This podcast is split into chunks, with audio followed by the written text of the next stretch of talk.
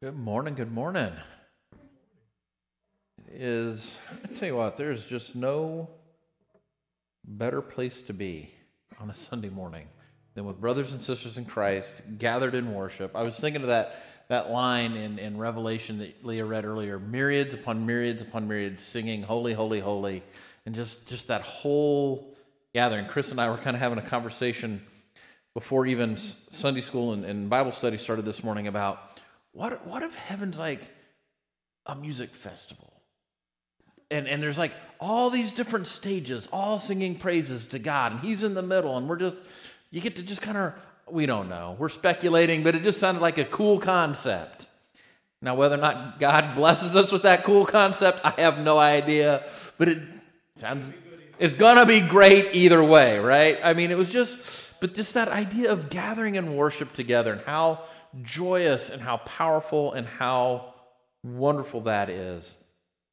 And and just, I don't know, it's a blessing to be here. It's a blessing to be able to share God's word. These things are just impactful as we look at it. Today we're going to be in Romans chapter eleven. We're going to look at verses one through thirty-six.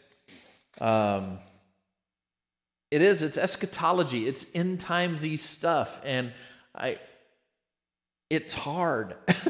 It's hard. It's hard to preach. It's hard to, to study, but it's good to do that. So we're going to go ahead and dive right into the scripture. Got your Bible? Go ahead and open up to Romans eleven. If not, you'll see it on the screen. Here we go.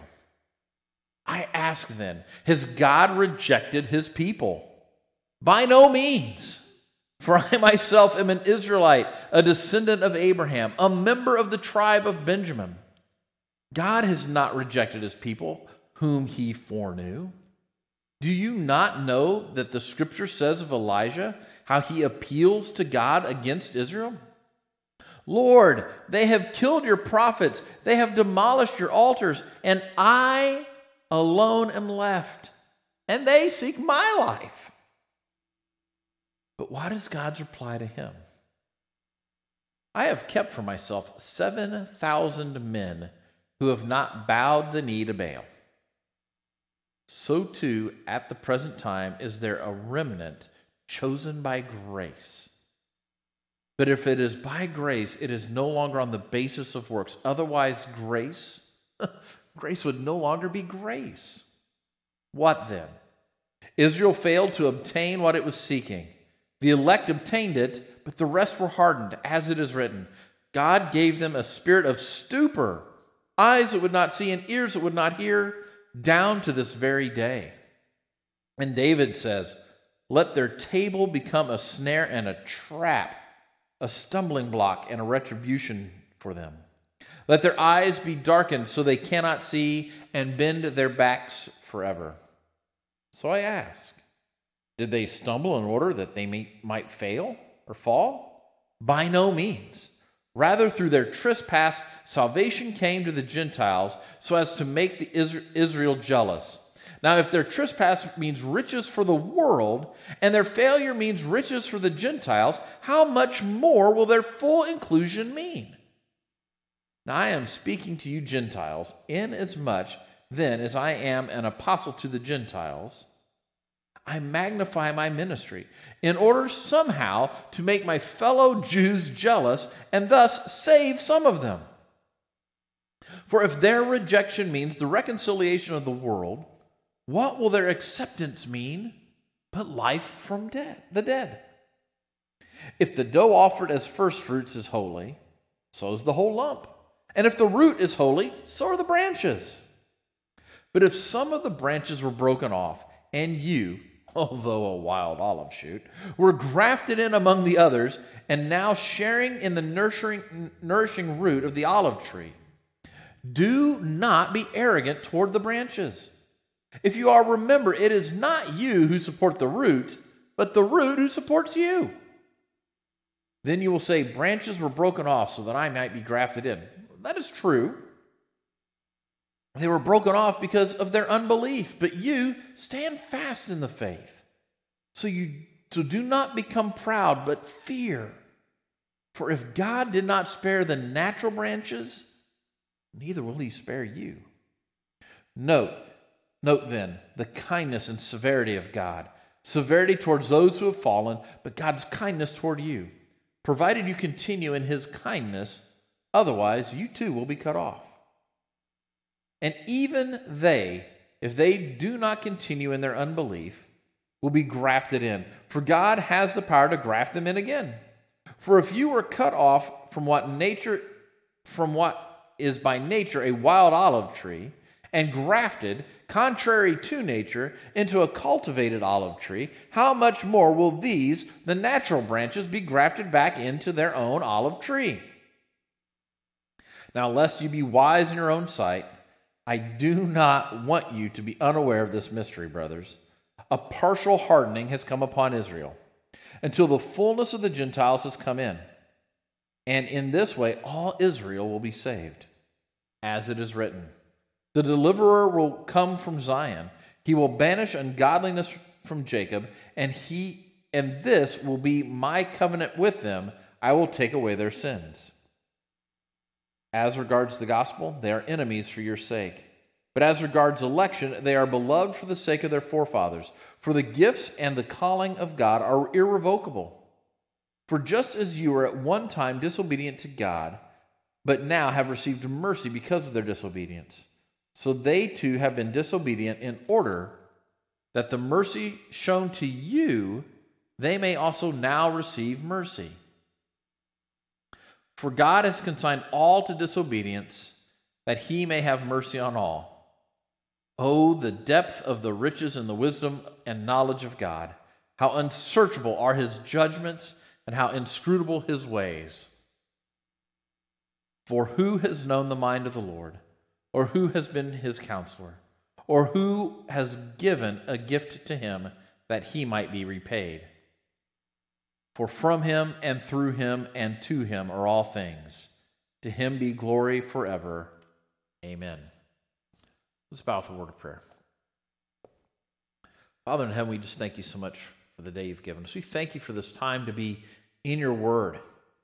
Father, I thank you for challenging Scripture, as is Romans eleven. I, I thank you that it can speak to our hearts, that we can dive into it, and that we can really kind of piece it apart and, and try to find application. And I pray, Lord, that today that you would push me aside and allow your words to come through, that it would be you here in your proclamation and not me. Uh, just allow me to be the tool in your hand to do what needs to be done. And Father God, I pray that as we are in this, you would open our eyes to your word.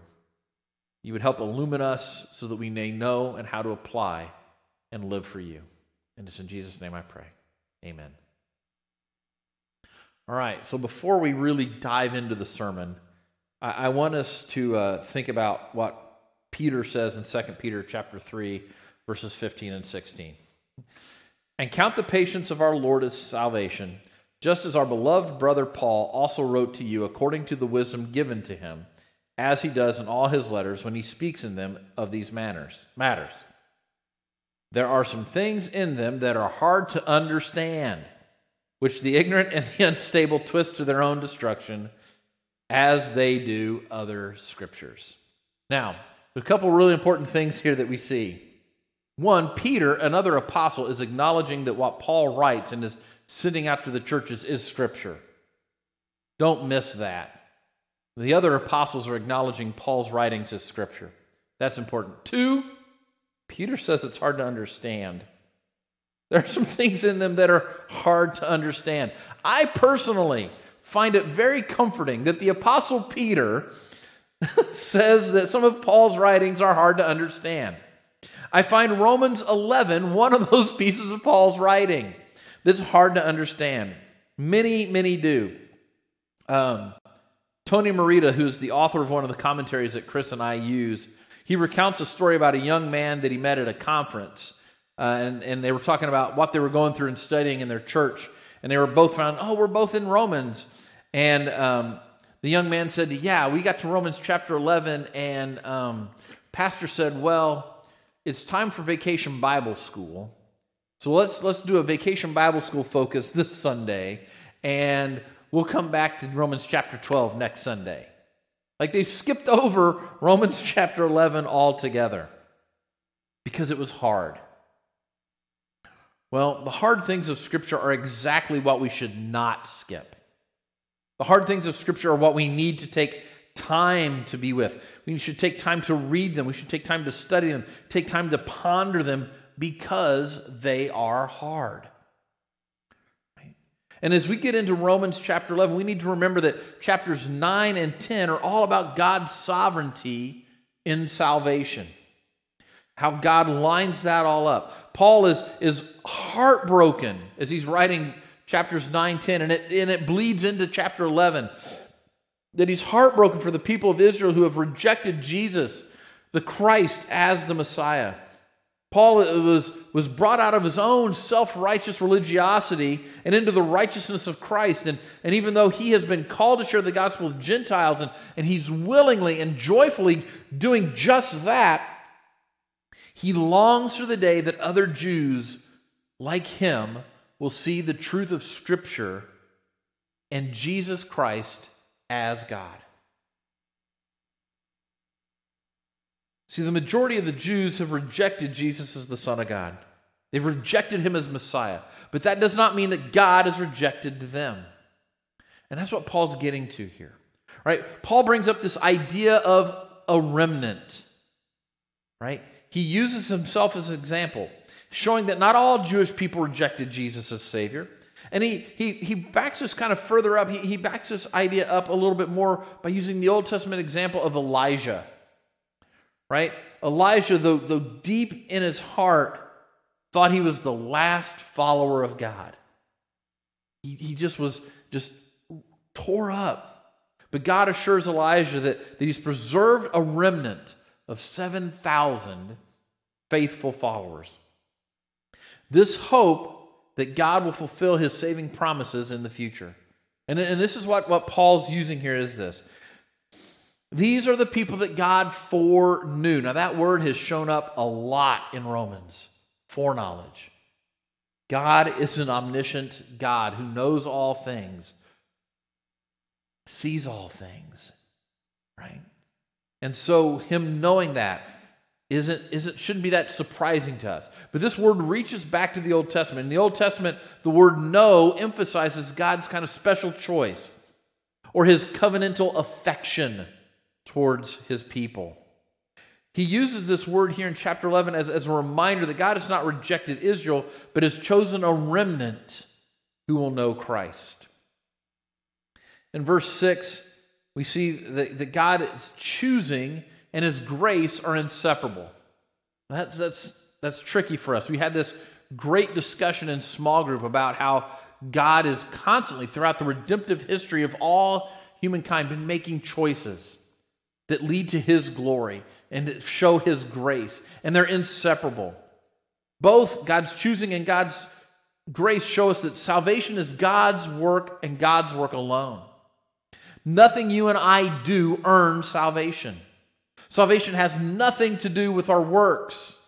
It is by grace through faith in Christ you are saved.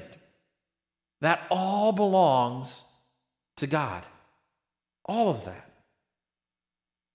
Right? And then in verses seven through ten, Paul recaps Israel's failure to pursue God.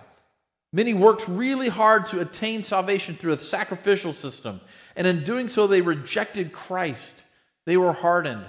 We, we talked about that with, with chapter ten, that they, they pursued the law, but thought that the law as a checklist. If I do these things, I will get there. And, and what they missed was that the law was designed to draw them close to God, to see his will, to see his character, to see his love, to see his grace. And they missed it. And because they missed that, they rejected Christ and they were hardened. In verse eight, Paul quotes Isaiah twenty-nine and Deuteronomy twenty-nine, showing us that the hardening comes from God as well. Right? And then in verses nine and ten, Paul quotes Psalm sixty-nine, twenty-two, and twenty-three. This is David, and he's writing this prayer, and he says, "Let their table become a snare and a trap, a stumbling block and a retribution for them. Let their eyes be darkened so they cannot see, and bend their backs forever." This is, this is a prayer of judgment over those in Israel who have rejected Christ. Now, the thing that we really got to pause a moment here is, is notice how much Paul is emphasizing grace in this passage. If we're not careful, we miss it. Right? It's sometimes hard as we're reading some of these things to, to not see it, but but but grace is it is in here everywhere. It's grace that God foreknows those he calls. It's grace that God keeps a remnant to himself. It's grace that allows Paul to be a part of that remnant. It's grace that you are saved. And it is grace alone. Don't miss how much grace is in Romans chapter eleven. Right? Now, the problem with that is, is, is we're not really wired well to understand that. Grace is tough for us. Right? People try to get rid of their guilt. They try to get rid of their shame. They try to get rid of an unsettled conscience or, or whatever you want to call it through, through a myriad of different things. Therapy, exercise, diet, medicine, travel, philanthropy, works-based religious practices. Now, hear me out. While therapy and exercise and a healthy diet, proper medicine, travel, and philanthropy are not in and of themselves bad things, right? They cannot, do not, and will not save your soul. They won't. It doesn't work that way. I'm not saying stop those things. I'm saying don't rely on them to get you to heaven, because it won't. I like, I like again, the author of our, our commentary, Tony Merida. I like the way he says it here. He says, we are saved by undiluted grace, God's unmerited favor to those who repent and place their faith in the Messiah. Undiluted grace. Thick, rich grace. You mean you dilute something, it gets thinner and thinner and thinner. No, God's grace is undiluted. It's thick, hard to stir, right? That's good. See, if you're a follower of Christ, you should be in, in like just an amazingly thankful awe of that. You should rejoice knowing that God extended his loving, saving grace to you. Just make you just, wow. When you think about that. Because I know I don't deserve it. And you know you don't deserve it. But it's still there. And he gives it to you. Now this next chunk, as we get into it, verses eleven through thirty-two. This is, this is probably the most difficult part of this chapter. Right? They're, they're difficult because they deal with eschatology. Eschatology is that three dollar seminary word that means end times, right? People often think of the imagery of, of the book of Revelation, right, and the book of Daniel when they're thinking about end times. But Paul gives us a reminder that, that there's a much more complete picture. Those aren't bad. Those are, those are excellent pictures. But there's a bigger, complete picture when we think about eschatology. And the picture that we need to think about is, is that it's about the completion of Jesus' mission to save and redeem his church. That's really what it is. That's what the end times are about, right? That, that all the peoples, when he talks about that, is going to include Jews and Gentiles alike. Every nation, every language, every tribe, every person who comes to Christ is included in that. And see, it's important for us to understand that too, because it means that God's hardening of Israel isn't the final word.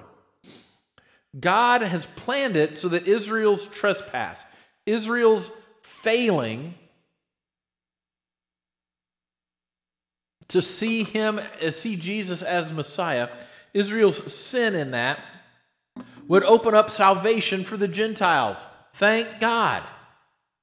If Israel hadn't done that, it was all part of God's plan anyway, then you and I wouldn't have heard the gospel the way we have.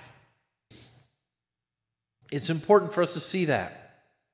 See, the Jews in turn would become jealous of the Gentiles having salvation and the promised close relationship with God. That's how this works.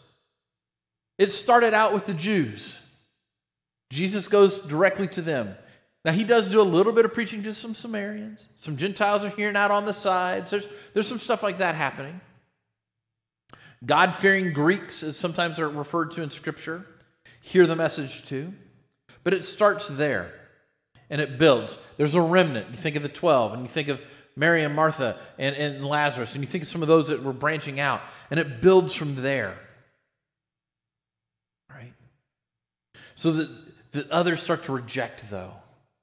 Think about the Pharisees, the Sadducees, the priests, the Sanhedrin. These folks are all starting to reject, and they're influential, and others reject as well. But but they it starts there. And then we see the day of Pentecost. And we see going out from there, and, and what happens is then it goes out to the, to the Gentiles.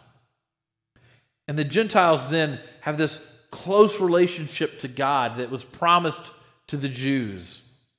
So, so if Israel's sin has brought salvation to the Gentiles, Paul's talking about here, he says, then how much more blessing will there be once Israel returns and Israel is saved?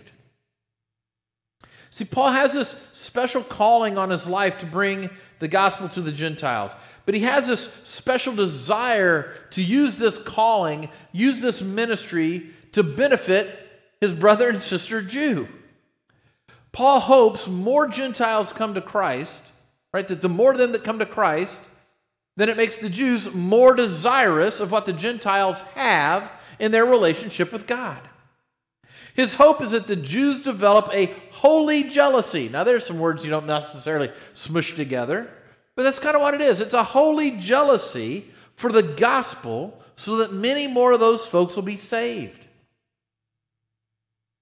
Now, it's really important for you and I to focus on this gospel jealousy, right? This is different than the sinful jealousy that has us desiring other people's belongings and worldly gains, right? This jealousy is caused by you living such a close life with God through Christ that others see it. This is your cup runneth over moment. You're just... You know, I think there, there's always kind of been a, a running joke about the ask the little four-year-old. And he says, well, where does Jesus live? And the little guy says, he lives inside of you. And then he looks up at the Sunday school teacher and he says, but if he lives inside of you, doesn't he stick out all over? Right? Well, that's what Jesus should be doing for us. He should be sticking out all over. We should ooze Jesus. And that's... That's what's happening here. That's what Paul's describing, that as, as Gentiles become closer and closer to God, closer and closer to God through Christ, others see it. Notice that they're going to start to notice there's something peculiar about you, but peculiar in a good way. Peculiar in a way that draws people to Christ through your life. Peculiar in a way that, that allows people to be willing to hear you witness and to listen to your testimony about the grace that God has given you and the salvation you have in His grace. See, this gospel jealousy makes people want to see what you have with God and say, man, I want some of that. I want some of that. How do I get what you have? I want to know Christ the way you know Christ. This is the purpose of all of our worship. This is what we do. This is who we are. This is why you sing. Your singing should lift up and bolster the believer, but it should also cause the unbeliever to want to have a reason to sing like you. Your goal in proclaiming your story of how Christ saved you is to let people see how lovely, how satisfying, how sufficient Christ is in your life. So they are drawn to Jesus. See, the question you should ask yourself is, is whether you have so much joy and so much pleasure in Christ that other people want to have it as well. Do you genuinely adore Jesus in good times and in bad times so others see it and ask questions and seek answers from you? So that's what Paul's hoping happens to the Jews as he's proclaiming the gospel to the Gentiles. And then he kind of goes on here to, to describe God's people as this olive tree, starting in, in verses um, really sixteen and seventeen. and he kind of moves from there, right? This olive tree.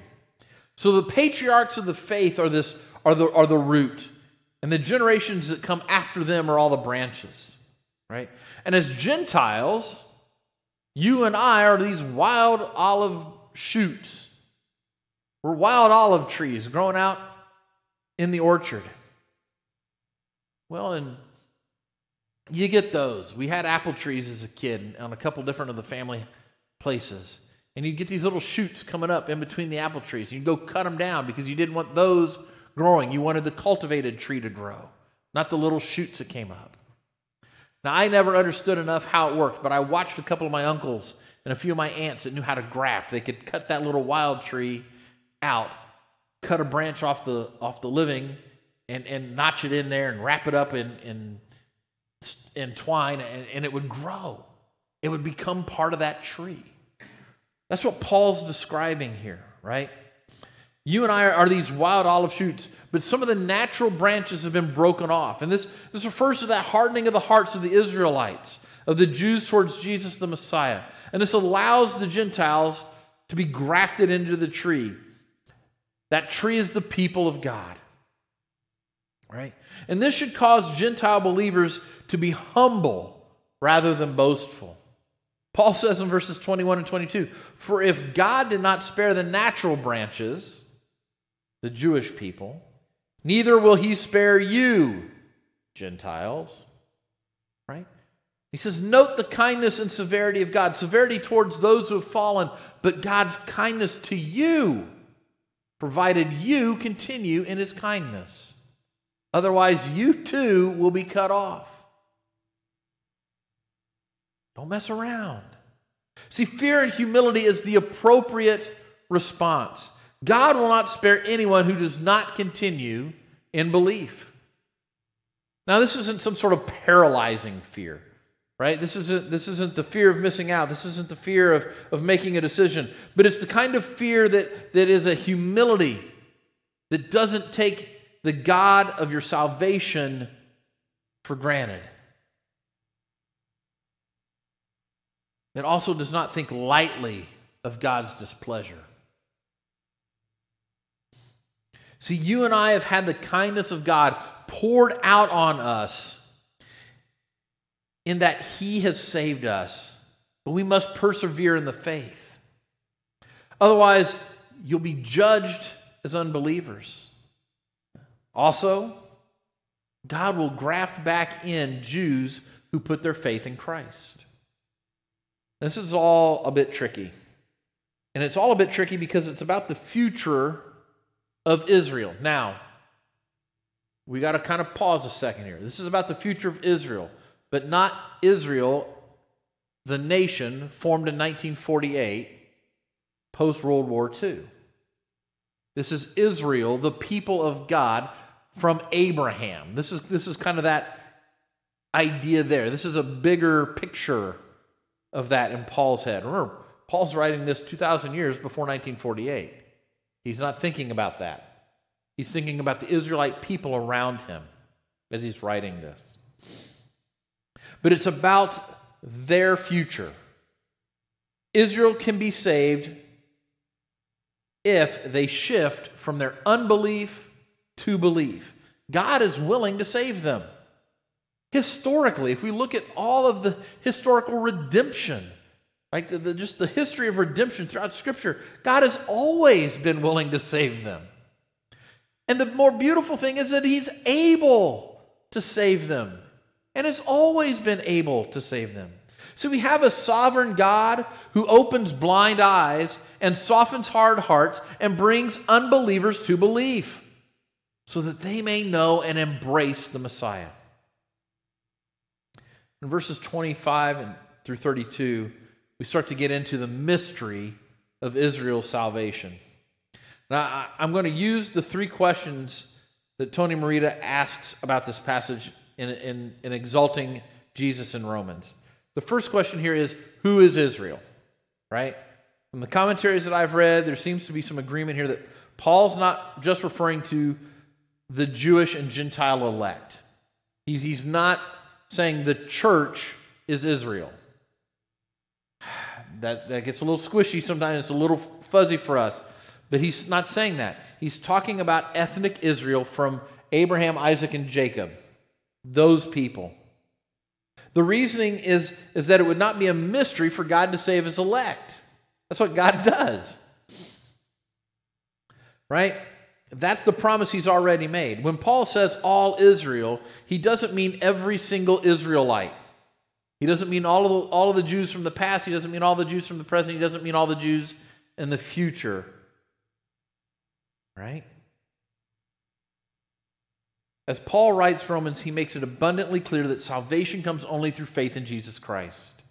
But it seems that Paul believes and is prophesying through the Holy Spirit that a great number of ethnic Jews will come to salvation through Jesus Christ the Messiah.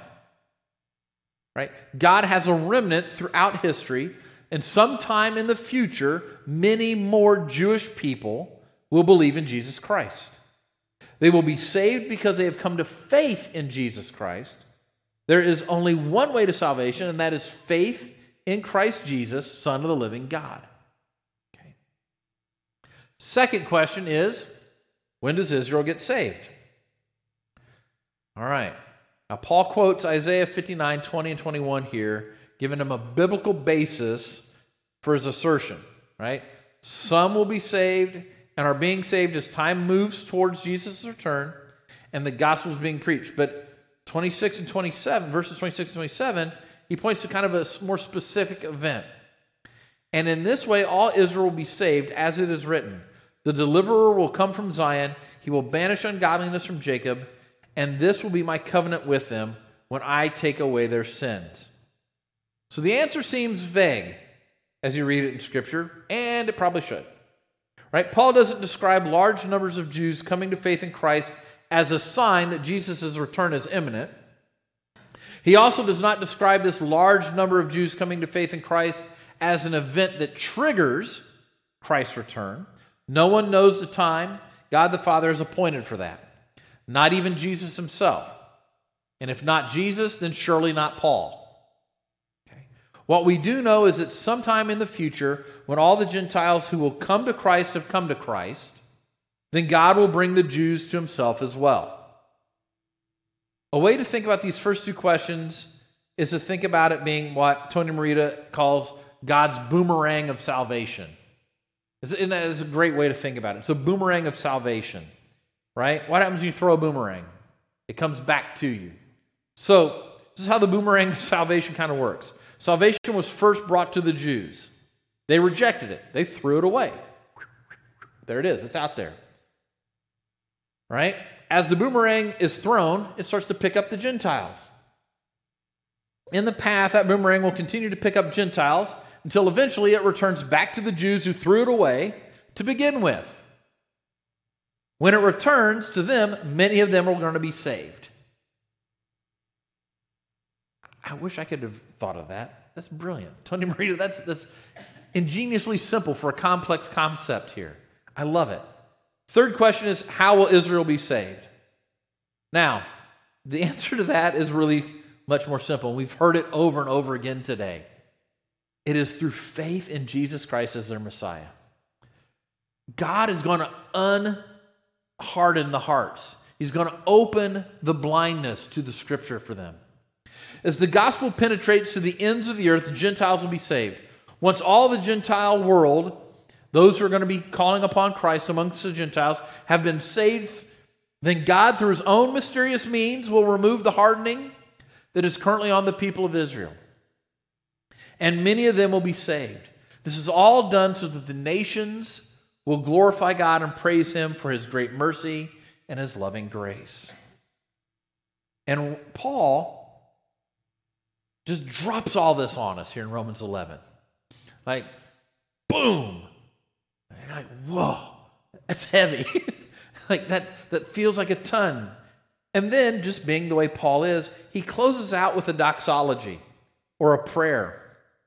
Right? Paul sheds light on God's great plan for salvation. And as he does it, even if it's tough to understand, hard to get into, he cannot help but break into praise. He acknowledges that God's wisdom and God's ways are, are far greater than our human understanding. and that God deserves all the glory because of all of his greatness. No human mind, no human knows the mind of God apart from revelation, and no human serves God as an advisor. We are reminded that no one gives anything to God, but that God gives us all things. Everything you and I have is a gift from Almighty God, because all things are from him and through him and for him. He deserves all glory forever and ever. I just love that. But what we see here is that God's amazingly mysterious plan of salvation brings him great honor. It brings him great praise, and it brings him great glory. Then it is your appropriate response to glorify God through evangelism. We talked about that last week, right? That it that it's that it's your job to share the good news of salvation by faith in Jesus Christ to all you know and love, right? In Romans ten, fourteen through sixteen, how then will they call on him whom they have not believed?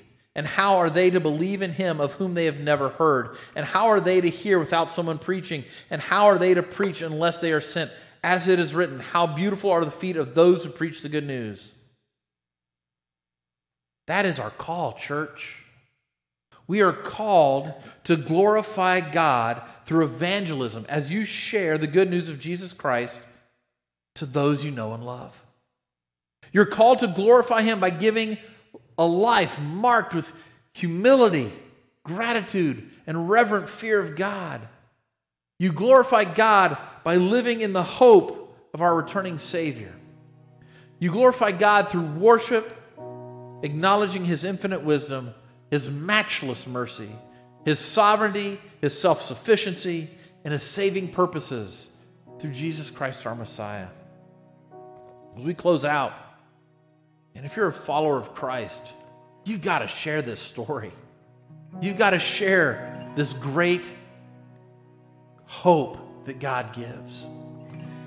And if you're not yet a believer in Christ, I encourage you to talk to us. Ask questions.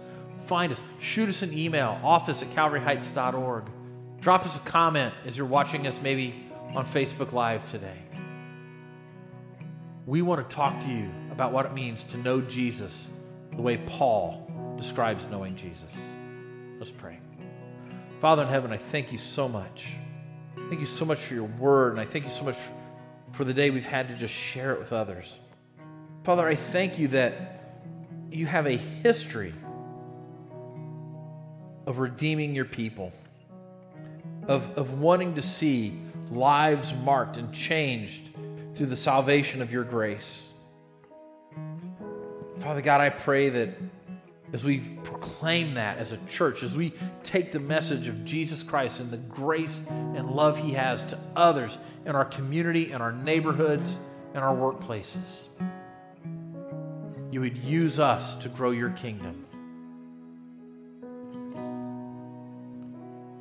Challenge us, convict us, move us to do your work.